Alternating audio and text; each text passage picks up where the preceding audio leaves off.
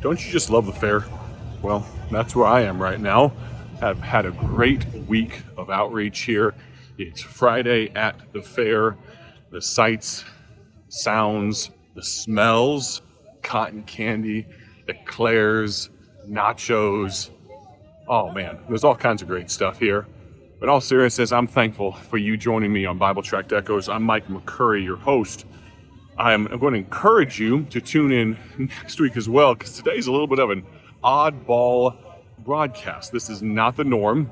We're walking by the Army Reserve booth right now. Got some kids doing pull ups and stuff, and bench press and deadlifts. It's crazy. And we're about to walk towards the music area, so I'm going to cut past the music because it's a little bit loud with all the rides and whatnot. But uh, stick with me. We're going to talk about what I'm doing at the fair today. All right, I've cut past all the music and everything, and I'm back at the booth where we're handing out what are called gospel walking sticks.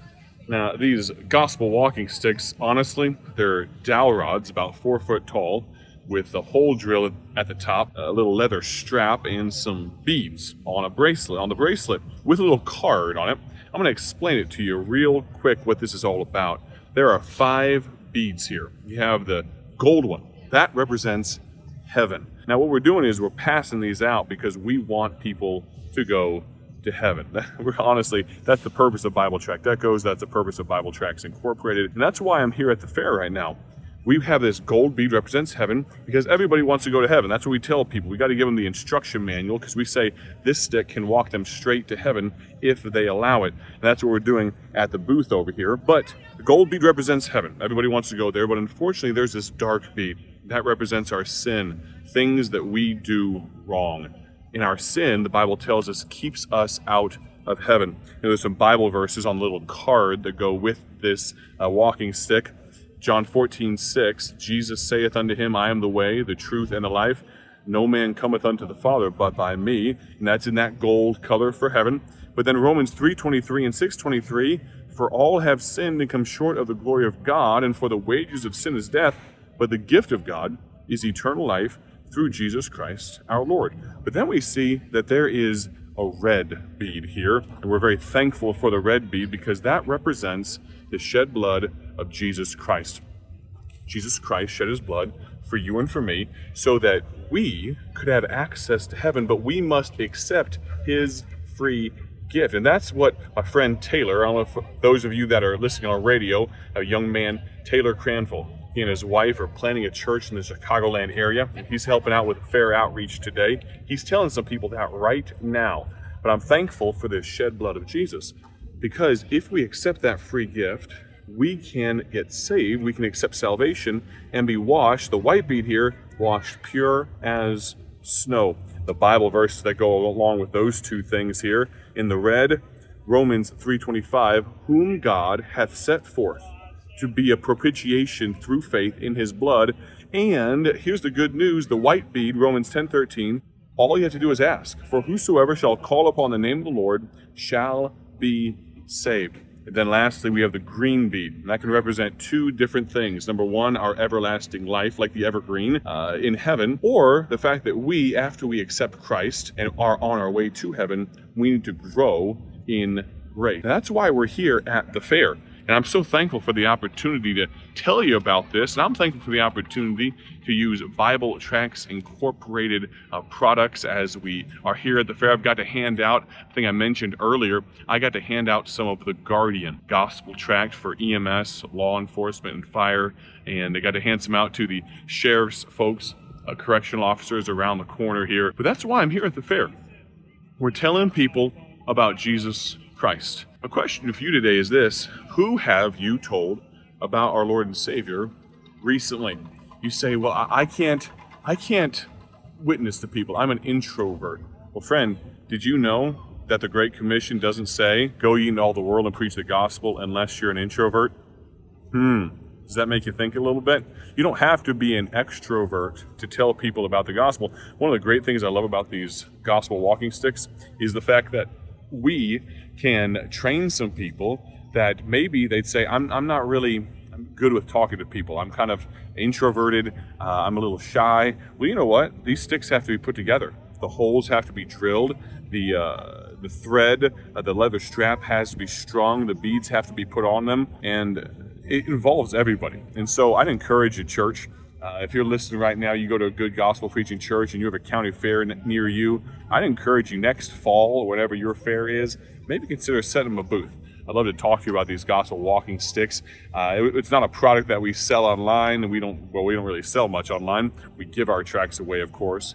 But I'd encourage you to use gospel tracts. You never know what God is going to do through gospel tracts. And that reminds me, I'd like to tell you about something, something that we had the opportunity to produce not that long ago. Stick around for this last segment of Bible Tract Echoes this week.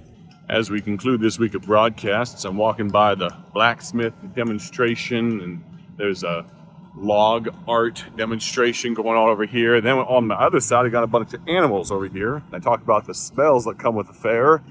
Uh, this doesn't quite smell like cotton candy, but regardless, as we conclude this week, I'd like to share with you, for the first time on the radio, the testimony of a lady named Kim Bolts.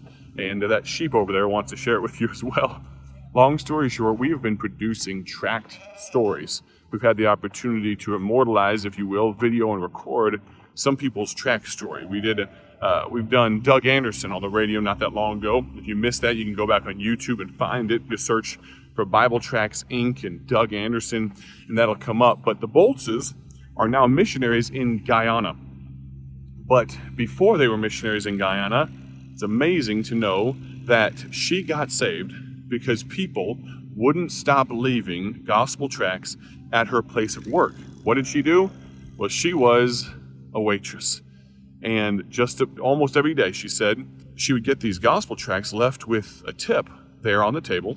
And over time, she really wasn't paying much attention to them. She said she'd often throw them away, but it finally got to a place where she needed hope. She needed peace, and she had none. And those gospel tracts finally started speaking to her. She started listening, listening, I should say, and Miss Bolt got saved. As a result, her husband got saved. Her children got saved. They're now missionaries in Guyana. Hundreds, if not thousands, of people have come to Christ as a result of their testimony. I'd love for you to listen in for these next few moments. We're going to listen to this testimony. I'm going to ask you if you don't already use gospel tracts routinely, please start doing so and leave them with a generous tip for your waiter or waitress. I want to thank you for tuning in for this kind of odd week with animals in it and logs and blacksmiths and all kinds of craziness. But listen now to Kim Bolts' testimony as she shares with us the importance of gospel tracts. Thank you so much for tuning in. My prayer, as always, is that you have a great day for His glory. Listen to Miss Bolts now.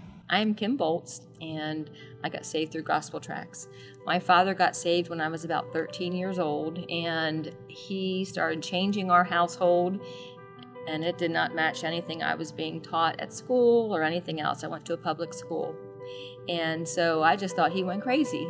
And I poured myself into school and extracurricular things to stay away from home as much as possible. Well, I was able to get a job when I was 16 as a waitress. When I was 18, I moved out and I continued my um, career, so to speak, um, in waitressing and I went from one job to another job. I get tracts at different places, but um, I worked at Esther's Restaurant in Fredericksburg, PA for 13 years. I got tracts all the time, and to be honest, I just kind of threw them away and took the tip out. you know, that's what all the waitresses did. In that time period, I got married, I started raising my family, but a series of things was going on in my life. You know, my father in law passed away. Um, I had a pregnancy. I was married and, and we had already four kids. This was our fourth pregnancy when I got saved, and um, it was a complicated pregnancy. I was thinking about what if something would happen to me. You know, the doctor said that if I should die giving birth, you know, he asked the husband, my husband, who should be saved, you or the, the little one? And we both agreed to save the baby. But I remember thinking, what happens if I die through all this? Believe it or not, I still did not get saved through that. But from that point on, when I recovered, I started to read these tracts. It was like leading me to what more is out there. And so these tracts, I started to read them. and waitresses would pick on me and say, just throw those things away, you know. So then I started putting them in my pocket reading them in the bathroom or on my way home or, or at home, whatever. And um, the Lord just began to work in my heart even more. At that time, unfortunately, I was also a drinker and a smoker. So was my husband. I had bought a cigarette, a pack of cigarettes, and I started smoking one. And I just saw one of the tracts laying on my console in the car, and I just decided to read it one more time. And when I read it, um, I said, Lord, if you're really real, like you say you are in these tracts, forgive me of my sin and come into my life. Take this habit away from me and make me a new person. I promise. I, I told him, I promise. If you do that, I'll know you're real. So the next morning, I woke up, poured my coffee, got ready to go smoke my cigarette, and I didn't even have any because I threw them away that night, the night before. And I instantly felt like I am not a smoker. I felt like I never even enjoyed it, liked it, or anything. I couldn't even stand the thought of smoking a cigarette. And right away, God reminded me, remember what you did the night before. And so I remembered I got saved. And so I knew that I cannot do that no more. And I didn't even want to. That began the change in my life. I began to grow. And so as I was growing, that made my husband very upset because I wouldn't go drinking with him no more. He didn't want me raising the kids to go to church all the time. And so that's the way it went for just three months. Praise the Lord. It could have been a whole lot longer. But I was praying for him all the time to get saved and to join us. And so three months into it, I asked my husband if I could homeschool the children. And that day he said, I had enough of you. and he he left. He slammed the door and said, I'm not coming back, so you can do what you want with the kids. And I thought for sure he was going to stay gone. But I, I prayed that day and said, Lord, if you don't save him now, today, our marriage is over. So the Lord brought him home that night. And I was surprised to see him actually because he was that angry that I just thought, I guess I doubted my prayer, you know. But God brought him home and um, he heard on the way to work a preacher preaching the gospel message, the same thing that I would say.